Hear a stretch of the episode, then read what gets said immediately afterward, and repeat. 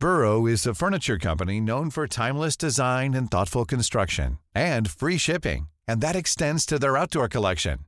Their outdoor furniture is built to withstand the elements, featuring rust-proof stainless steel hardware, weather-ready teak, and quick-dry foam cushions. For Memorial Day, get 15% off your Burrow purchase at burrow.com slash ACAST and up to 25% off outdoor.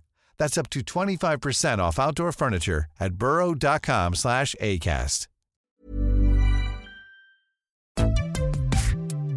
On Commons People this week. It's quite offensive. It's quite upsetting to all of us who break our backs Yeah. working every day. Theresa May puts her foot in it again with the nurses. because the Tories will always migrant bash better than us. Um, it's a race to the bottom that we can't win, um, but it's also a race to the bottom that we should never try to win. The battle for free movement begins. This is a hugely important uh, constitutional bill, um, but it's also hugely complex. That's why uh, we need these procedures. And just what on earth is a Henry VIII power? All of this and more on Commons People. Hello and welcome to Commons People, HuffPost UK's politics podcast, with me, Owen Bennett. This week I'm joined by Ned Simons, Rachel Wearmouth, and of course, Paul Waugh. Right, let's crack on with what's been a very busy week as MPs return to Parliament. First of all, what is it about Theresa May and nurses' pay? During the election, she memorably told a nurse who wanted a pay rise, there is no magic money tree. And in Prime Minister's questions on Wednesday, she was again rather clumsy with her language. Here's her responding to Jeremy Corbyn's call for the public sector pay cap to be axed. Later in the autumn, we will publish the framework for 2018-19 and we will continue the ba- to balance the need to protect jobs, the need to protect public sector workers, and the need to ensure uh, that we're also protecting and being fair to those who are paying for it, including public sector workers. Hundreds of nurses were outside Parliament on Wednesday to protest against the cap, and here's the reaction of some of them when I told them about Theresa May's comments. Theresa May during PMQs when Jeremy Corbyn asked about lifting the cap, she said, "Well, you know, we can't spend money on this, that, and the other."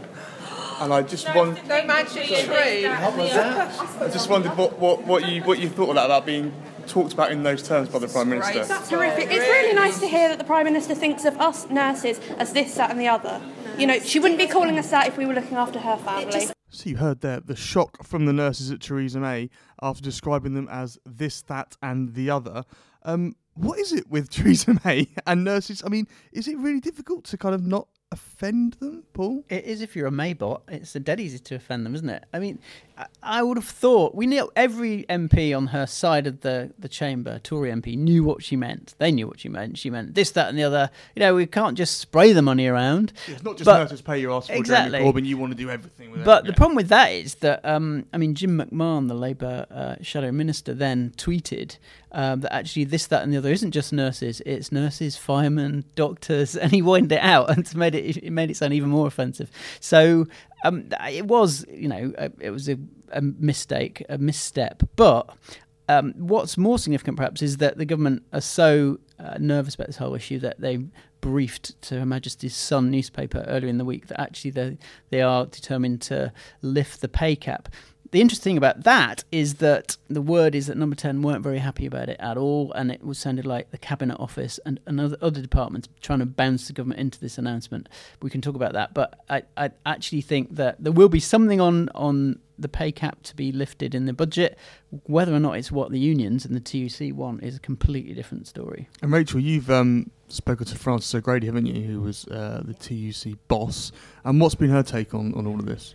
Well, um, they released some research today, a sort of really wide ranging poll that showed that one in eight working people is skipping meals to um, get to their next paycheck, es- um, essentially. And she said, I asked her specifically what made her um, angry in 2017, and she said um, the wages is a massive issue, yes, but she said, but for her it goes deeper than that. It's a sense of disrespect, and she said that um, she's hearing Theresa May celebrate the heroism of public servants in Parliament all the time, but then um, they can't afford to get by. They can't afford to live on the money that they've got. And Ned, isn't that the problem? That it's like I said, it's not just the issue now. You know, the sort of concrete examples. There is a sense that Theresa May the disrespect, and that kind of seeps into the party, right? I mean, she was the one who called it the nasty party. Is Yeah. she the one making it nasty again? E- even if Theresa May was to go tomorrow, has the brand been tarnished by this? Yeah, I think even if if they do scrap the cap in the budget, it's almost too late in terms of the brand. I think um, people see that as having been around for such a long time, it would just look as them kind of wouldn't be it wouldn't be enough for people. I think it's same with um, I think a connected issue is food banks.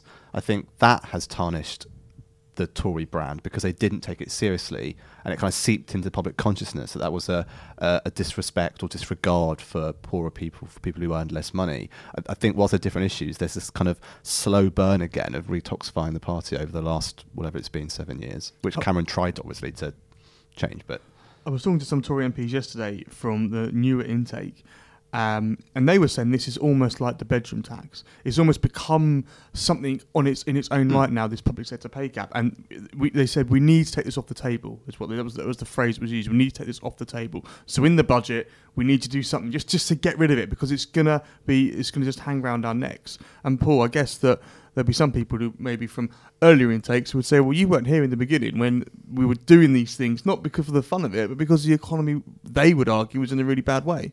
Well, that's that's the, obviously the Tory case, and it's the case that the Treasury have been pushing back at with Number Ten. Number Ten really do want the public sector pay cap uh, to be lifted as long as it's affordable, and the Treasury themselves have been saying. Philip Hammond has been saying, look.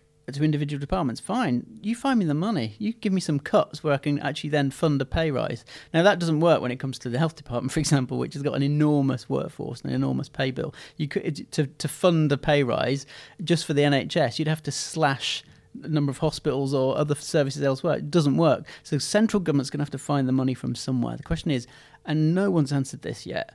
How on earth is Philip Hammond going to fund a four billion quid increase in a one percent pay rise for public sector workers? Where's the four billion coming from? Now Labour has an answer, which is you know let's tax the the rich more. Let's um, you know hit corporation tax. Maybe the really counterintuitive thing to do would be to cancel the corporation tax rise and adopt Labour's policy. Now, I know that sounds a bit left field, but if you're Left wing. if, if you're Theresa May hmm. and you're trying to persuade people that we're on your side, just about managing classes, I'm just throwing it out there. Well, let's move on to Labour now. And the organiser of a Labour pro immigration group has warned the party needs to have an argument with some of its working class voters over the benefits of EU workers. Michael Chessum, who runs the Labour campaign for free movement, uh, told HuffPost he was optimistic that party policy could be changed to keep free movement after Brexit. This is going to be an issue that's going to dominate the annual conference in Brighton, with several local constituency parties adopting emergency conference motions calling on Corbyn to maintain and extend free movement from the EU. Mr. Paul Waugh caught up with Michael Chessum earlier this week, and here's a little clip of their chat. Because the, the narrative that says immigrants are to blame for your falling wages, immigrants are to blame for the housing crisis, immigrants are to blame for things that are going wrong in society and in people's lives is kryptonite to the left. It is kryptonite to that narrative.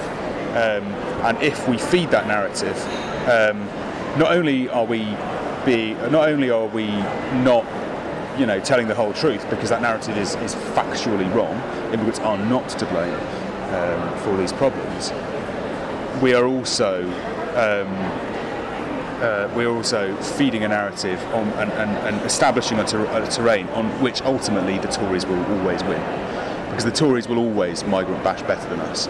Um, it's a race to the bottom that we can't win, um, but it's also a race to the bottom that we should never try to win. So in that interview there, Paul, we heard him say that we can't have a race to the bottom with the Tories over bashing migrants. I mean, is that what? But is that what Labour are doing? Surely they're just enacting the will of the referendum, which is to end free free movement. This is all a bit sensationalist, isn't it? Well, that, Michael Chesterman, this campaign, um, he he's from the left. Uh, he's a former Momentum uh, uh, official. Um, he's united with the Progress right or centre of the Labour Party, who are very much in favour of migration uh, for economic reasons. Um, and the, you've got this interesting unholy alliance of the left and right Labour Party both believe in the same thing, which is that actually we should continue free movement of EU workers after Brexit because one, it's really good for the economy, but two, we believe in principles and rights and migrants' rights and workers' rights.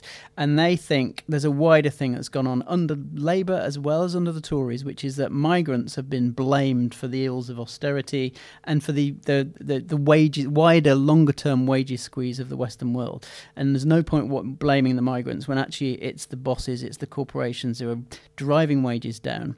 Uh, and that's an interesting argument right now. And what's really interesting about it is that uh, Labour is beginning to have that argument because, as Michael Chessum said, and I, you know, he's an, a self-confessed left winger. There's no question about this. He says that the Blair governments, the Brown governments, you know, basically uh, followed that narrative of the Tories, which is that yeah, migrants are to blame in some cases for for undercutting wages. Blair, but the Blair government was the one that yeah, Blair government was the one that that, that really How pushed. Can you go, Blair, this is amazing. No, Sorry. but if you, if you Go on. accept, but remember Blair and under Jack Straw, they were very keen that they kept the controls fair and managed migration. That was their mantra, just as on crime. They wanted to be quotes tough on crime to cause of crime.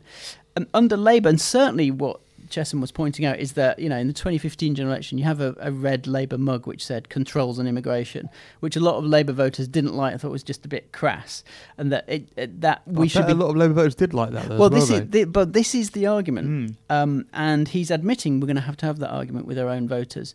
Uh, it's it's a difficult argument to have because a lot of people are convinced that their own wages are being undercut by by EU migrants.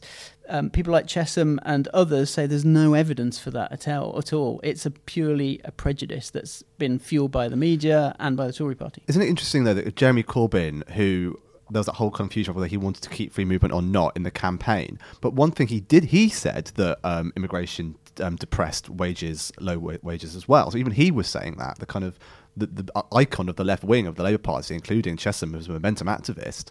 Their leader himself was saying that too. Yeah. So And that's why they, they think actually that what Corbyn really meant was unscrupulous bosses with Hmm. illegal immigration, Right. not legal migration. That illegal. He- mi- he didn't mean that then. and- and Corbyn this is- didn't mean that. and this is their this is their claim. This Sorry, is their Mike, claim if that listening, but he didn't mean that. this is a claim that actually, if you get rid of freedom of movement and if you introduce migration controls and make it tough for people to come here, then illegal immigration will get much worse, and the problem of pay and being undercut will get much worse. That's the argument.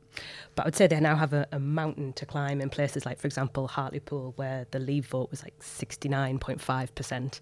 Um, and the mig- Migration Observatory found that the Northeast has sort of the lowest uh, proportion of foreign-born people in the in the country. Um, but the Leave vote there is massive. Um, and I'd say that the um, sort of fear of immigration is bigger than the issue of immigration for people. Um, so yeah, That's, a preci- real that- that's precisely the debate, you see. I think people like this new campaign for f- free movement are saying, look, that proves it's based on myth, that there, are, there aren't a huge number of, of, of uh, foreigners or foreign migrants um, in the areas where the Leave vote is strongest. It's purely based on fear. And they say, look, we're the Labour Party, we should be having this debate with our voters. You could say they're trying to re-educate their voters, God forbid. But, you know, they they want to have this debate, I- and they say, "Look, if- let's stand up for it." if if I was a voter, I mean, I, I wouldn't have a Do clue. not what- vote? If I was voters at large, I wouldn't have a clue what Labour's Europe policy is. I've just come back from two weeks off. I'm trying to then, after two weeks, work out what had changed. That's made me ill yesterday. Was trying to work out like what Labour's policy was. I mean, you know, you can work it out. You can look at all the different approaches they're making. But if you're just a normal person, how you have any idea what the party's saying on it? I really don't know. And the danger is that if Labour does continue with fr- uh, letting EU migrants come in, un, you know, untrammeled, then people will say, "Well, what was Brexit all about? What did we vote for?" And if they voted for migration, then they'll feel sl- betrayed, you might say. But as we've seen, you know, Labour's making the case through Keir Starmer. They want to, in, in a transitional period at least, keep the single market, keep a lot of this freedom of movement because they think the economy will go off a cliff edge otherwise. Well, if you say, funny you should say that because the leaked Home Office report, which uh, was leaked to the Guardian this week, if you read the sort of 86 pages of it, as some of us had to do, You did. I did. It's sort of it, most of it sets out how they're going to control immigration. There's one sort of paragraph tucked away in there which basically says immigration has been really good for the UK and it's really helped the economy and it's been good for everyone. The only thing is we need to make sure people who aren't migrants feel the benefits of it as well. It's not just migrants who should, feel the benefits; it's everyone. But by definition, the economy is getting better than you think that, that it would. So maybe it's a it's a, another issue. But that leaked report, I was told that that was a very early draft of a report done by civil servants, which never even got to ministerial level. Well, Damien Green said this morning he had never seen it. Yeah. so that's interesting. That he, I said that even the immigration minister hadn't seen it, Mm. and and and there's gonna and he was planning to do some um, some consultations with MPs on immigration anyway. And now they, get, I mean, they're still going to do this, but they're worried that this looks like they're doing this in response to the report being leaked, but they're going to do it anyway. But this report, it was, you know, we described it in Huffington Post as something which is going to be celebrated by Brexit hardliners.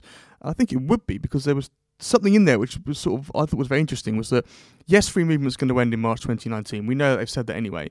But the two-year transition period, they said unskilled workers would only be allowed uh, get a visa for two years. Skilled workers, doctors, engineers, could only get a visa for three years. So if you're a doctor and you get a job in the UK and you go, oh, I might come to the UK, it seems nice. Hold on a minute, I might only be able to stay for three years. Yeah. Why am I going to come in? Why am I going to sit? Why have that upheaval of leaving? And do you think interesting because a lot when that, that leak was made, a lot of people said, "Oh, it's kind of Remainer cabinet ministers leaking it to try and scrap it." But I think there's another argument that actually, because it sets the terms so far to the anti-immigration position, like you just said, you know, only three years for skilled workers and two years for unskilled workers. If you set that as the the kind of bar, then any movement away from it could be seen as being soft. So in a, in a weird way, it might help the hardcore Brexiteers who want to keep immigration controls tight. How would that help them? because then any movement away from that initial starting point, they can push back and say, "No, you're softening your stance." Does that but, make but sense? in a way, help, but then also by definition helps Remainers because then they can say, look, this is what we were going to do. We've got involved now, and we're. I mean, I think in a way, they're the government are now in a position where they're going to get slagged off by both the Express and the Mail and the Yeah. Guardian because if they implement, if they move away from these proposals at all, Yeah. then they're going to be called like selling out, right? Yeah. By by the Express and the Mail, Mhm. and the Guardian will say it's been another U-turn or Exactly. whatever.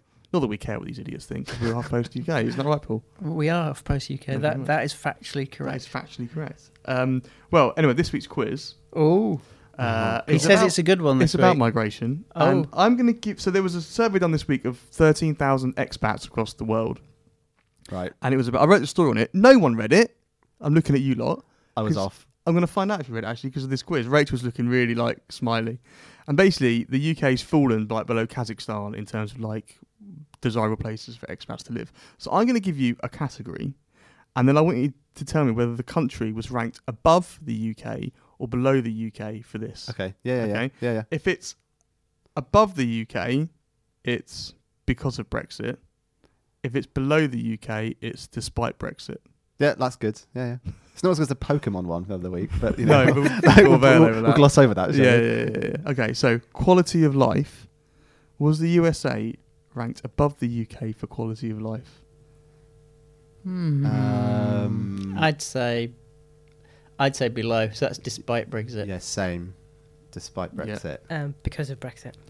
It was ranked below. It was came 47th, and the UK came 41st. Ah, Do you know what was a top country? Like Sweden or something. you tell me. Portugal.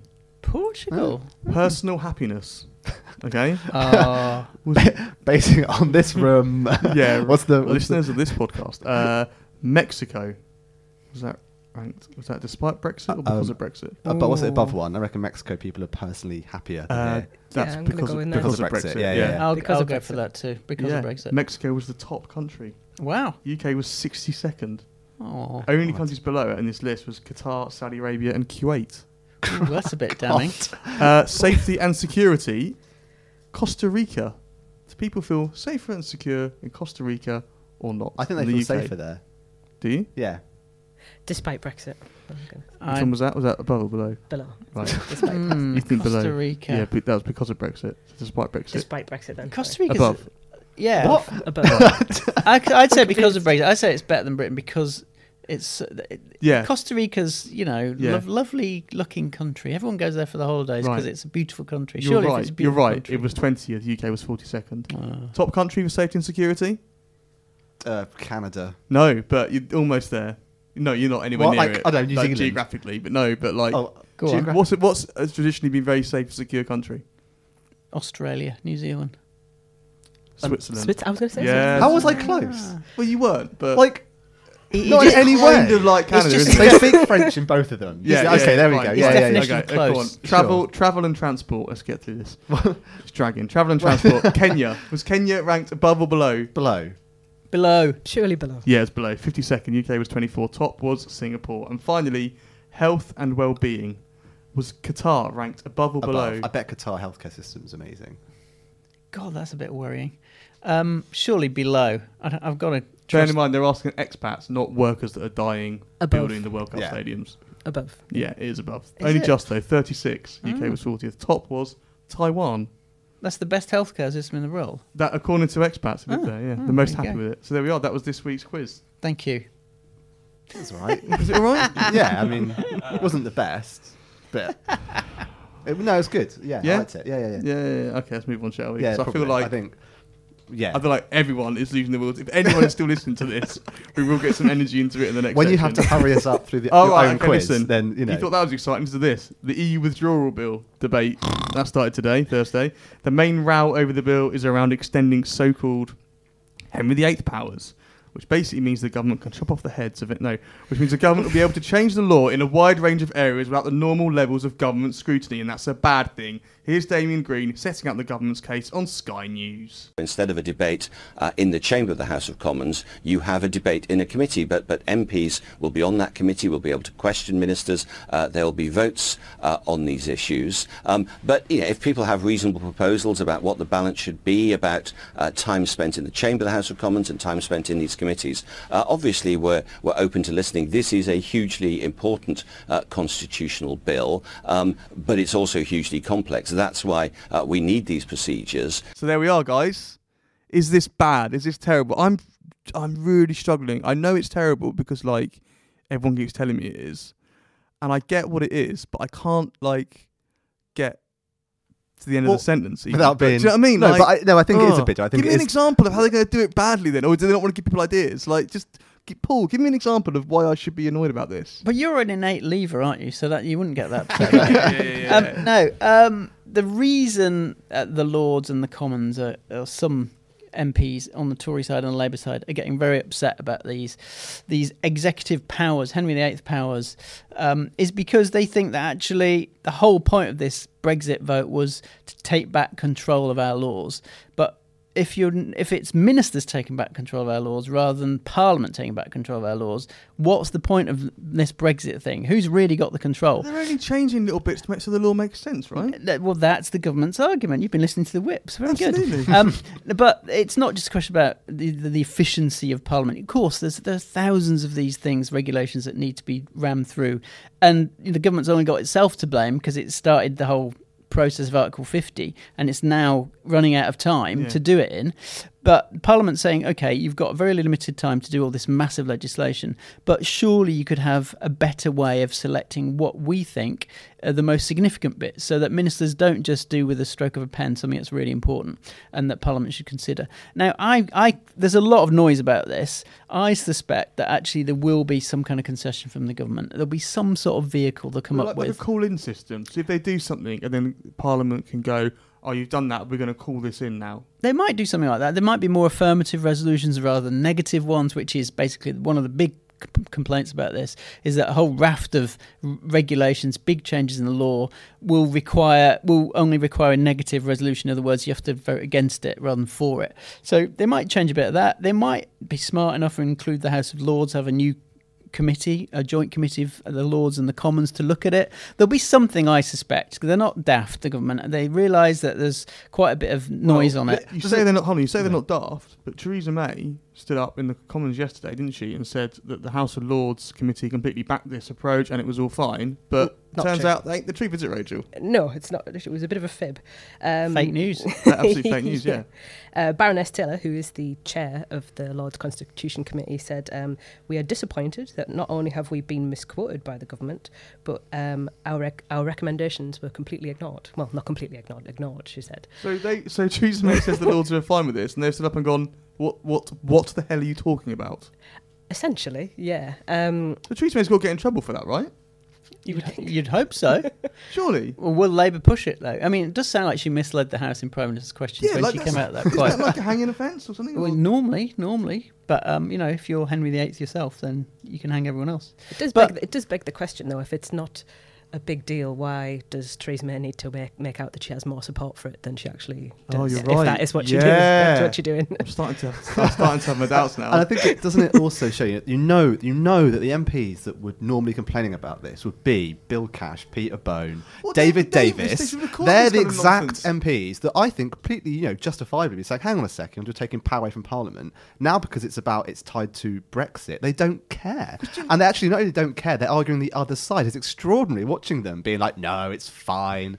It's ridiculous. John Jacob Rees-Mogg is another one. Yeah, But it's- John Redwood stood it- up, didn't he, before the election, said this puppet parliament. I was going to resign from it because it's a puppet It's- parliament. it's blah just- blah blah. And it, it kind of, do you think, oh, you didn't really care about Parliament, you just cared about Brexit. And that's fine, but don't pretend at the time that you did. You're It's like, ridiculous. That's fine. but to be credit to, to give to give David Davis credit, I think actually he, he, is, he still is a civil libertarian, and I think that's why there will be concessions on this because I think he, he knows he's got a lot of goodwill, and I suspect that there will be some give given by the government. It won't be a lot, but I suspect there'll be a bit. And let's be honest, you know, no Tory MP is gonna want to die in the ditch, whether you're Anna Soubry or, or anyone Dominic else. Grieve, Ken Clarke? Uh, Dominic Grieve. I don't think any of those are going to die in the ditch on, on this issue. I really don't think they are. And Labour, it's interesting. I talked to some Labour people this week. They're certainly not confident that the Tory MPs are going to rebel in enough numbers to defeat the government. I mean, and that's really important. When we come back after conference season, we're all back here in this studio, and it comes back to Parliament, the real guts of the bill in committee stage.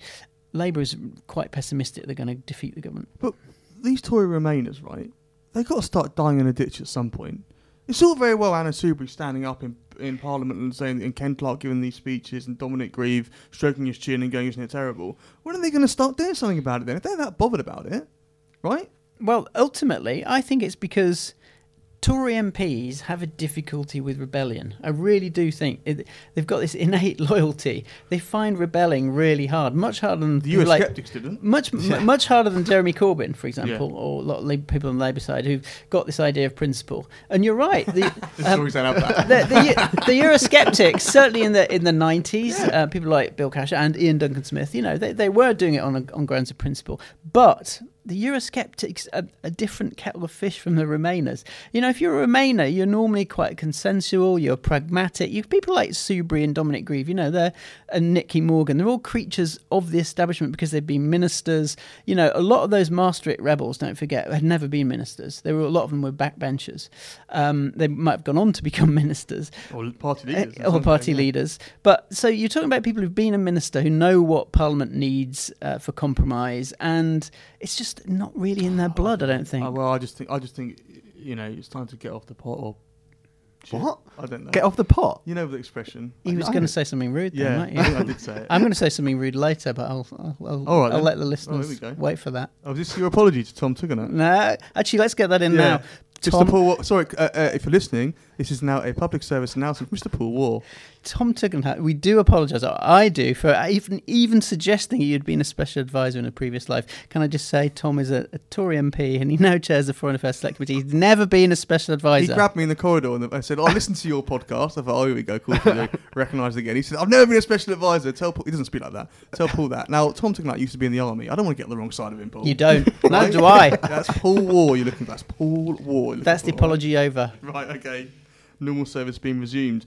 So um, it's coming up to budget in the autumn, and Philip Hammond is asking Tory MP to send him ideas how to help young people.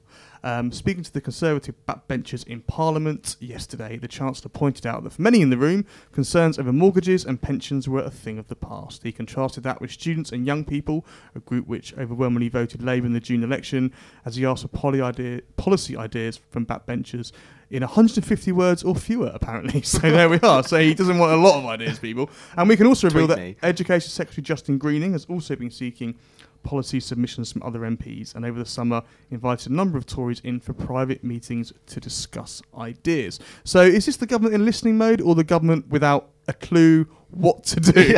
Ned? I think it seems, sounds to me more like we haven't we don't know what to do. Yeah. Help. What about the manifesto? We can't do the manifesto. Yeah. But didn't you win? Does don't, No, don't not get into the really. No, of it, yeah. I yeah, I think I don't think it's kind of maybe on the surface it looks like we're listening. I think it's more like haven't got any ideas. Have you got any?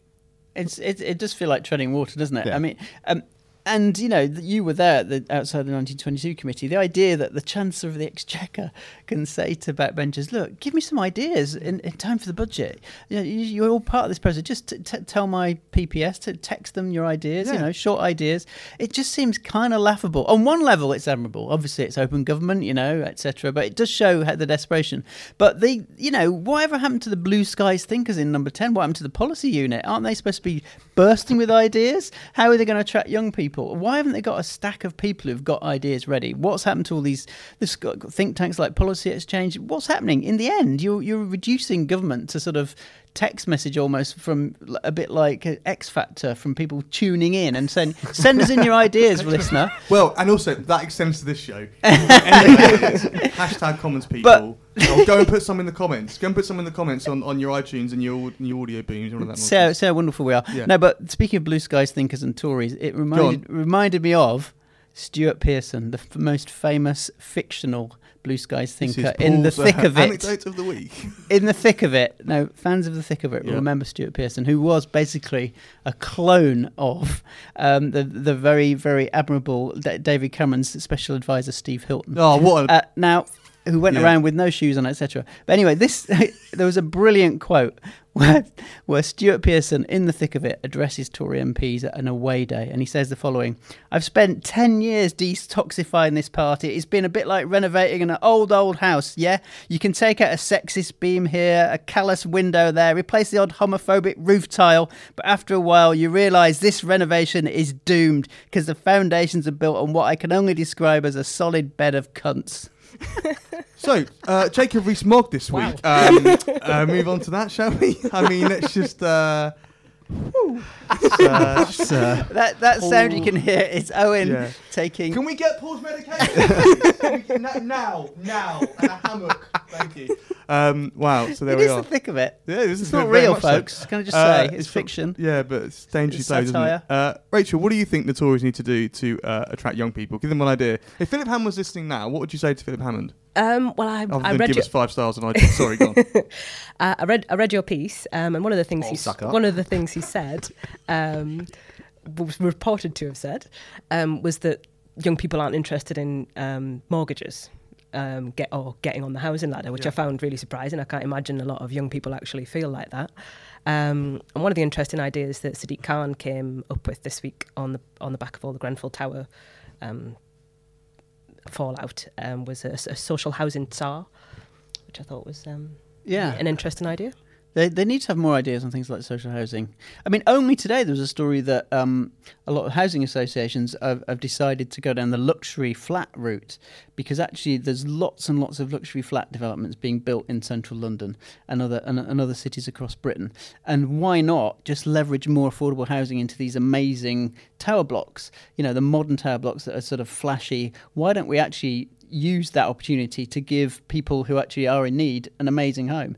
And it's quite interesting that that, that you'd never have thought you you know affordable housing what what do you associate with with sort of you know shoe boxes or rabbit rabbit hutch type buildings or you know. Paul is from the north everyone. And uh, you know and that that's the that's the sort of image of social housing that it's sort of small boxy rundown. Whereas uh, either housing associations are thinking actually let's think bigger. And maybe the Tories could you know take a leaf out of that but you know think of something different Right. Okay, that's your challenge to listen. So if you want to um, hashtag with like I don't know, what could be a good hashtag for this, Ned?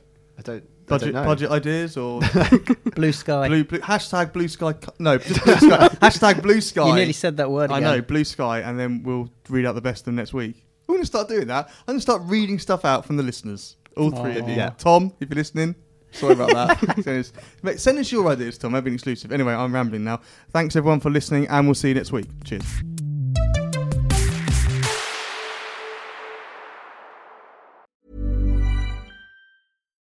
When you make decisions for your company, you look for the no-brainers. And if you have a lot of mailing to do, stamps.com is the ultimate no-brainer. It streamlines your processes to make your business more efficient, which makes you less busy. Mail checks, invoices, legal documents, and everything you need to keep your business running with stamps.com. Seamlessly connect with every major marketplace and shopping cart Schedule package pickups and see your cheapest and fastest shipping options from different carriers with rates up to 89% off USPS and UPS rates. And with the Stamps.com mobile app, you can take care of mailing and shipping wherever you are. Make the same no-brainer decision as over 1 million other businesses with Stamps.com. Sign up with Code PROGRAM for a four-week trial, plus free postage and a free digital scale. No long-term commitments or contracts. That's Stamps.com. Code PROGRAM.